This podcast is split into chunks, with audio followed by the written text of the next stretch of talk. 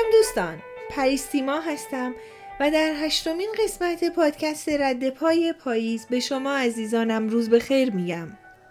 امروز 6 دسامبر سال 2020 مصادف با 15 آذر ماه سال 1399 یه وقتایی صبح که هیچکی خونه نیست اینقدر از سکوت و آرامش خونه خوشحالم و لذت می‌برم که ساعت ها میشینم چشامو میبندم تا شاید در سکوت صدای پرنده ای رو که تو باخچه پشت پنجره های بسته آواز می‌خونه رو بشنوم. خوب که تمرکز می‌کنم و اولین چهچه هاش تارهای صوتی گوشم رو نوازش میده مثل اینه که آبگرم کن هم متوجه سکوت و آرامشم میشه و پیش خودش میگه الان وقتشه که بهش اعلام کنم خرابم. و غور غور غور صدام می‌کنه. یا همون موقع پلیس یا آمبولانس با آژیراشون خبرمون میدن. شهر پر از جنایت و بیماریه. اما این وسط گاهی صدای ماشینی که باهاش برگهای پاییزی باخچه رو با فشار زیاد هوا توی گونی هایی می‌کنند که تبدیل به بازیافت بشه فریاد می‌زنه. آهای! پاییز اینجاست.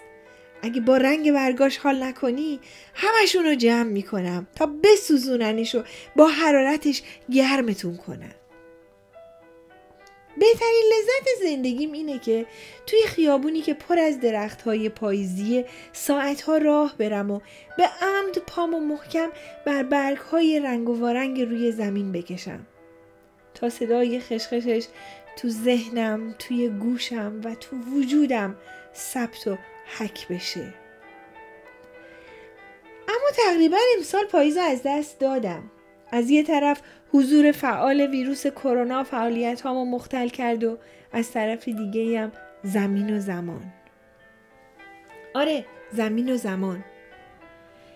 از اونجایی که مثل اینه که زمین و زمان دست به یکی کردن که همه دردهای دنیا رو در بدن ضعیف من امتحان کنن چند وقتی دوچار خار پاشنه پا تو کف پاهام شدم. هر قدمی که برمیدارم مثل اینه که یه خنجر توی کف پاهام فرو می‌کنن درد هولناکیه که تا به حال از وجودش اطلاعی نداشتم و امیدوارم هیچ وقت دچارش نشید بارها دکتر رفتم و بارها عکس گرفتم. توی عکس ها این دوتا استخون آنچنان خودنمایی می‌کنن که مثل اینه که افتخار داره سر جاد نباشی و مردم آزاری کنی. دکتر به هم سه نوبت رادیوتراپی داد که در هر نوبت بعد از انجام تراپی بین نیم ساعت تا یک ساعت به علت درد شدید فلج بودم اما هیچ فایده ای نداشت. درست بعد از اتمام lockdown اول که مسئولای وزارت بهداشت اتریش با سرافرازی تمام اعلام کردند که کرونا رو تحت کنترل درآوردن تقریبا اواسط April یا همون اواخر فروردین بود که دکترم بهم یه تراپی دیگه که بهش اشعه درمانی گفته میشه داد. و من هم همون موقع نامه درخواست رو برای بیمارستان مذکور ایمیل کردم و متوازانه ازشون وقت خواستم. بعد از یک هفته که جوابی مبنی بر اینکه ایمیل رو گرفتن یا نگرفتن وقت میدن یا نمیدن نیومد به بیمارستان زنگ زدم و گفتم من ایمیل زدم اما جوابی نگرفتم.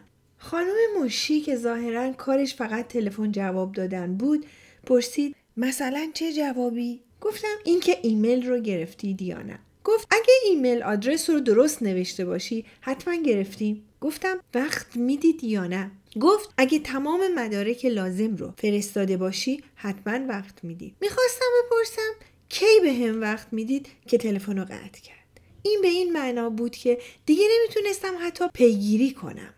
اوایل بهش فکر می‌کردم. منتظر ایمیل بیمارستان بودم. اما کم کم فراموش شد. از اونجایی که در دوران کرونا کمتر بیرون می‌رفتم پاهام بهتر شده بود. و به نظر می رسید که خنجرش کندتر شده باشه. تا اینکه چند وقت پیش دوباره درد پاهام به سراغم اومد.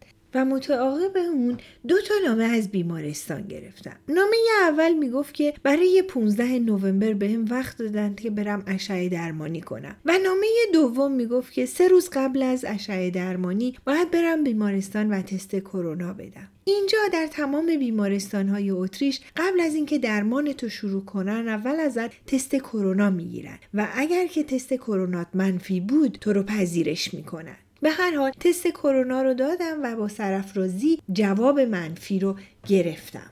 یه دوست دارم که سال گذشته همین درمان رو انجام داده بود. خیلی دوستانه به هم گفت نترسیا ولی یکم درد داره. و بعد ادامه داد هر چقدر درد داشت داد نزنی ها چون فورا درمان تو قطع می‌کنن. و این همه انتظار هیچی به هیچی میشه. ترس برم داشته بود. من توی خانواده خودمون به رکسوست بودن معروفم. رکسوست به زبان شیرازی به کسایی گفته میشه که با کمترین دردی آه و نالشون بالا میره. به دوستم گفتم پس خیلی درد داره. گفت نه بابا ما که زایمان کردیم این دردا که درد نیست. در واقع تیر خلاصی رو به هم زد. نقطه ضعف من زایمانمه و هنوز وقتی تب می‌کنم و هزیون میگم حتما کابوس زایمان کردن رو می‌بینم. دوباره گفت خیلی سر و صدا نکنی ها. ملافه رو بشپون توی دهنت که صدات بلند نشه. ولی تحمل کن. به تمام معنا زرد کرده بودم. شب قبل از معالجه تا صبح چشام به سقف اتاق بود و از ترس خوابم نمی برد. برای دخترم واتساپ فرستادم. ترسیدم ها؟ جوابم رو با یه ایموجی خنده فرستاد و نوشت باورم نمیشه مادر شجاع من از هیچی نمیترسه. مجبور به سکوت شدم تا چهره شجاعی که از من ساخته رو خدچه دار نکنم. شاید اینجوری می‌گفت که به هم روحیه بده. همون موقع به دوستم که سال قبل همین تراپی رو انجام داده بود مسیج دادم. ترسیدم ها ایموجی خنده فرستاد و نوشت لوس نکن خودتو.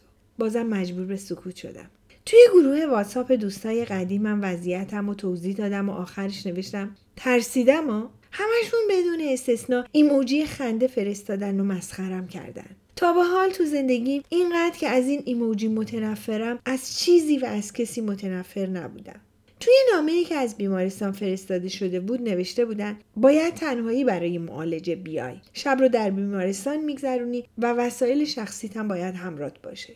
به دلیل حضور فعال ویروس کرونای عزیز هیچ کس هم به دیدنت نمی‌تونه بیاد. با ترس و اندوه وسایل شخصیمو جمع کردم و راهی بیمارستان شدم. پاییز وین اونچنان شورانگیزه و منو از خود بی خود می‌کنه که تا وقتی به بیمارستان رسیدم همه بدبختی ها و اون دوتا استخون نامردی که به عصب بیچارم فشار می آوردن و معلوم نیست قراره چه بلایی به سرشون بیاد رو فراموش کردم. بیمارستان توی یکی از زیباترین خیابونهای وین قرار داره و حیات بیمارستان با کفپوشی از برگهای زرد و نارنجی و قرمز که فرش چمن زمین رو پوشونده بودن از هر پارک و هر بهشتی دلانگیزتر بود. وسط باغ بیمارستان سه تا درخت تنومند که حتما هیچکس نمی‌دونست چند سالشونه بود که یکیشون تمام برگاش زرد بود. یکیشون تمامی برگاش نارنجی بود و اون تهی همه برگاش قرمز بود. این درخت ها شکویی به باغ داده بودند که تا وقتی خار پاشنه دوباره شروع به خنجر کشیدن به پاهام رو نکرده بود میخوب شده بودم. به خودم اومدم به بیمارستان رفتم. اتاقم رو به هم نشون دادن. تقریبا 24 ساعت این در و دیوار باید منو و یه بیمار دیگر رو به عنوان مهمون تحمل می‌کرد. هم اتاقیم قبل از من اومده بود و وسایلش رو جا داده بود رو تختش لمیده بود و کتاب می‌خوند. سلام علیک گرمی با هم کردیم و هر دو می‌دونستیم که انتخابی در کار نبوده و باید حضور همدیگر رو بپذیریم. خودش رو معرفی کرد. خانمی بود که به نظر می رسید در عواست دهه سوم زندگیش باشه. توپل بامزه با موهای کوتاه رنگ شده و نسبتا کوتاه شیکی با لبخند دلنشینش از تجربیاتش در مورد استخونی که معلوم نیست چرا و از کجا سر در میارن توضیح می‌داد. دفعه اولش نبود. خودش می‌گفت ده ساله که درگیر این استخونه و فقط یکی از پاهاش درگیره. تندی پرسیدم درد داره؟ با خونسردی نگام کرد و گفت خیلی.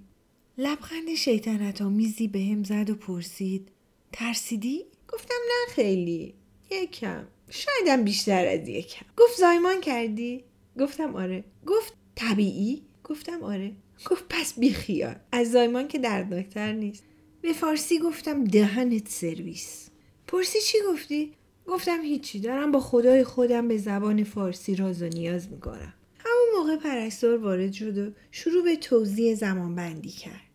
کل معالجه سه مرحله بود که دو مرحلهش همون روز اول به فاصله دو ساعت انجام می‌شد و سومیش فردا صبح. پرستار گفت اولین مرحله معالجه درد داره و دومی و سومی بدون درده. اما شب ممکنه درد شدیدی بهتون آرز بشه که زنگ بزنید بهتون مسکن بدم. پرسیدم از یک تا ده دردش چنده؟ گفت نه به فارسی گفتم دهنت سرویس. پرسی چی گفتی؟ هم اتاقیم بهش گفت داره با زبون مادریش با خدا راز و نیاز می‌کنه. خندید و گفت شوخی کردم. بین چهار و نیم تا پنج.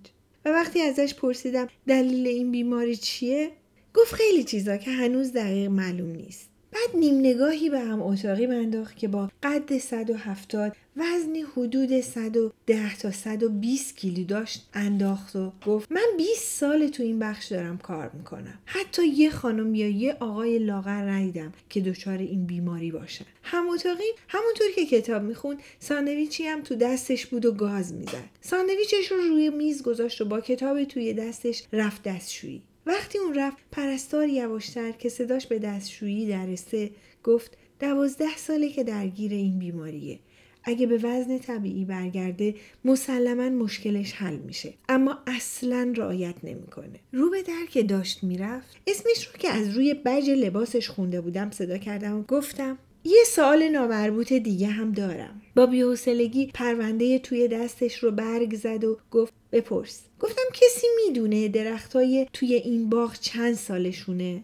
نگاه طولانی و عاقلا در صفیحی بهم انداخت و بدون اینکه جوابمو بده بیرون رفت. هم اتاقیم از دستشویی اومد بیرون و پرسید چی گفت؟ گفتم چیز خاصی نگفت. فکر کنم نمی‌دونه درختای توی باغ چند سالشونه. با تعجب نگام کرد و پرسید چی میگی؟ براش توضیح دادم که ذهنم درگیر این درخت هاست. از پنجره اتاقمون درختها رو بهش نشون دادم و گفتم ببین چقدر با و زیبا هستن. اون بالا هر کدوم رنگ خاص خودشونو دارن. اما روی چمنا برگا قاطی شدن و رنگ و وارنگن. با تعجب گفت خیلی زیباست. می‌دونی بیشتر از 20 بار توی این بیمارستان رفت و آمد کردم. اما هیچ وقت این درختها رو ندیدم. چقدر باشکوهن. در حالی که هر دو مسهور زیبایی طبیعت از پشت پنجره اتاق شده بودیم گفتم واقعا خوش به حالشون. چه استوار ایستادن و عرض اندام می‌کنن. و خور پاشنه پا هم ندارن که از تنها ورزش دلخواهشون که پیاده روی محروم شن. اون گفت اصلا پا ندارن که خار پاشنه داشته باشن. و گفت خوش به حالشون. هرچی می‌خورن چاق نمیشن. گفتم از کجا معلوم؟ ببین اون یکی از این یکی گنده تره. گفت اما چاقتر نیست. بعد از یه سکوت کوتاه به همدیگه نگاه کردیم و مثل دیوونه ها به دیوونگیمون خندیدیم. به پیشنهاد من چند تا ساندویچ و نوشابه از ماشین اتومات بیمارستان گرفتیم. یه بسته سیگار و یه فندک برداشتیم و رفتیم روی نیمکتی که زیر اون درخت تهی با برگای قرمز بود نشستیم. خوردیم نوشیدیم و سیگار کشیدیم. من بر این باورم که آدما تحت هر شرایطی می‌تونن از اونچه که در اختیارشون گذاشته شده لذت ببرن و استفاده مطلوب داشته باشن. یادم رفته بود که برای معالجه به بیمارستان اومدم. سرخوش بودم و حس پیکنیک رفتن رو داشتم. که پک عمیقی به سیگارش زد و گفت هشت سالم بود که پدرم تو اتاق خواب من خودشو دار زد. با این جملش شوکه شدم. وقتی وارد اتاق شدم نفهمیدم چی شده. اولش فکر می‌کردم رفته اون بالا یه چیزی رو درست کنه. نمی‌دونستم چه اتفاقی افتاده. اما متوجه بودم که عادی نیست ترسناکه. جیغ زدم. با صدای فریاد من مادر و برادر یازده سالم اومدن. مادرم غش کرد. برادرم یه نردبون آورد و یه چاقوی تیز و وقتی با بدبختی سعی می کردیم تناب پلاستیکی که شلنگ آبی بود که باهاش گلای باخشمون رو آب می‌دادیم رو از دور گردنش باز کنیم همسایه ها که صدای جیغ و فریادمون رو شنیده بودن به کمکمون اومدن. حقیق می‌زد و لابلای اشکاش حرف می‌زد. بهش گفتم می‌خوای ادامه نده. لازم نیست چیزی بگی. گفت لازمه. می‌خوام بگم. اجازه میدی بگم؟ گوش میدی به حرفام؟ گفتم آره که گوش میدم اگه تو بخوای گفت شاید نیم ساعت طول نکشید که با مادرم و برادرم و خواهر پنج سالم روی پله ها نشسته بودیم و با اشک ها و گریه هامون آمبولانسی که جسد پدرم رو با خودش می برد رو بدرقه می کردیم. مادرم که سالها دست از کار کردن کشیده بود که بتونه ما رو بزرگ کنه کمر همت بست و دوباره شروع به کار کرد. برادرم بیشتر از هممون لطمه دید. نتونست مدرسه بره و درس بخونه. یک سال بعد تو کارگاه نجاری یکی از دوستامون شروع به کار کرد. الان بعد از گذشت 25 سال با وجودی که نجار ماهریه نمی‌تونه کار کنه. مرتب با چوب برامون مجسمه هایی می‌سازه اما همیشه مسته دائم الخمره. مواد و الکل از پادرش آوردن. بعضی وقتها بیخبر مدت ها می‌ذاره و میره. و بعضی وقتام سرزده برمیگرده و مدتها پیش مادرم میمونه. من برای رفع استرابم به خوردن پناه آوردم.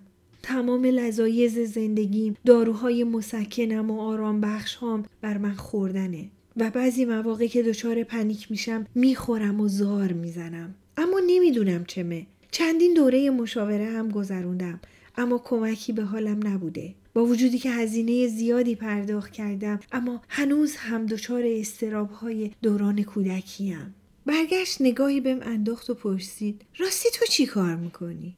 بدون اینکه سرم رو که بین دو زانوم گذاشته بودم بردارم گفتم میخوابم. نمی‌دونم توجهی به جوابم کرد یا نه. آهی کشیدم و گفتم چه خونه پرمخاطره ای گفت آره. با وجودی که خیلی دوستش داشتیم نتونستیم توش زندگی کنیم. مادرم فوری خونه رو فروخت. تا شاید اینطوری خاطرات پدر کم رنگتر شه. به یه شهرستان دیگه برای زندگی رفتیم. اون خونمون ویلایی بود. حیاط داشت باغچه داشتیم. نخواستیم که خونه بعدی مثل خونه قبلی باشه.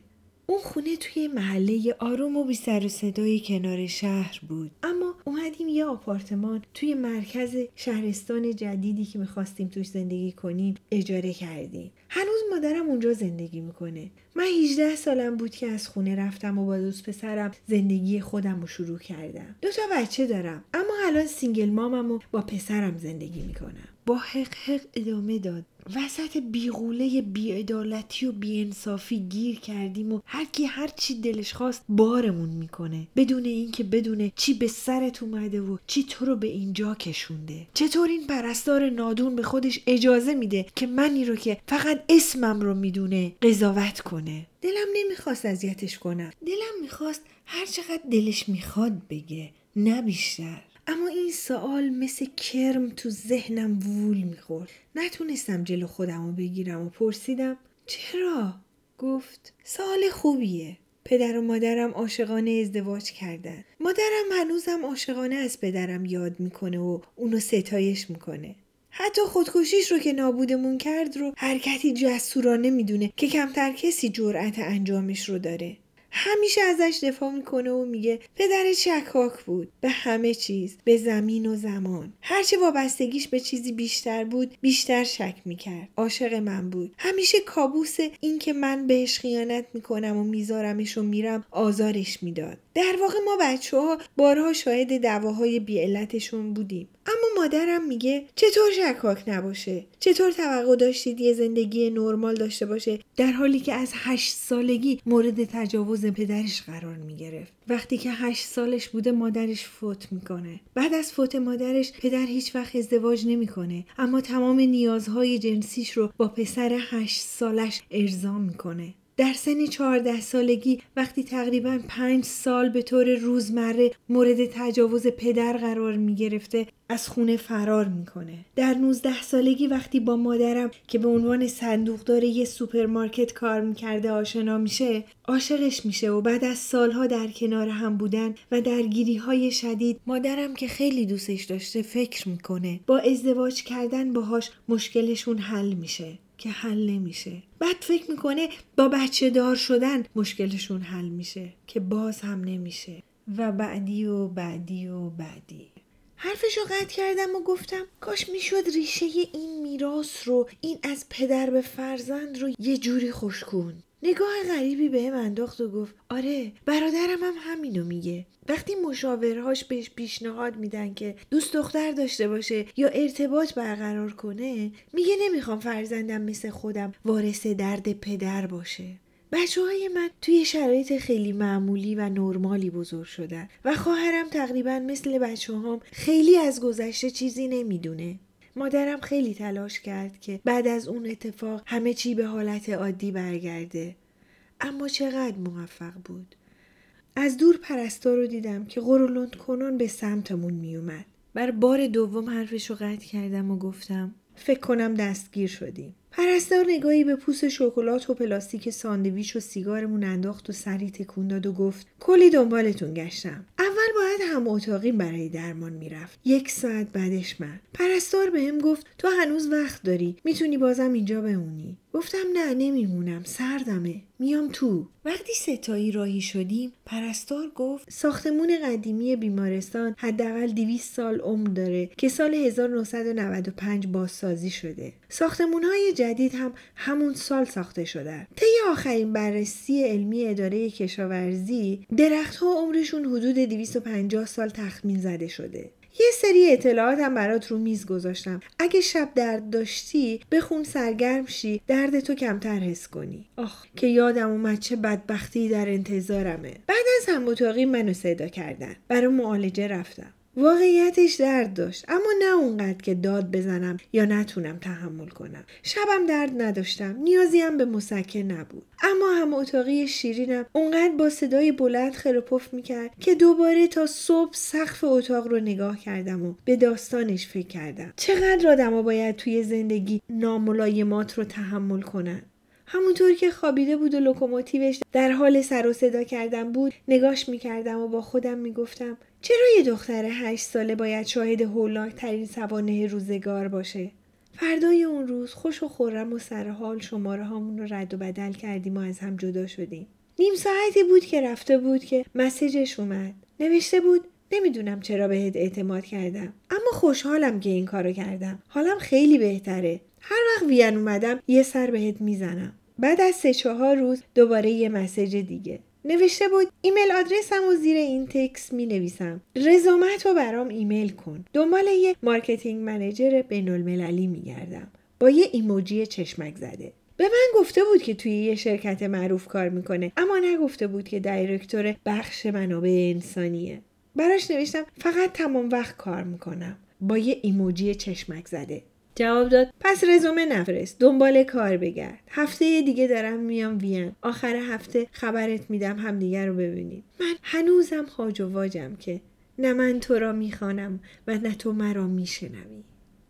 دوستان در اینجا این قسمت از پادکست رد پای پاییز رو به پایان میرسونم. به امید اینکه بتونم به زودی با قسمت دیگه ای از این پادکست در خدمتتون باشم و به امید آزادی امنیت و فراوانی در سرزمینمون. شب و روزتون به خیر دوستان.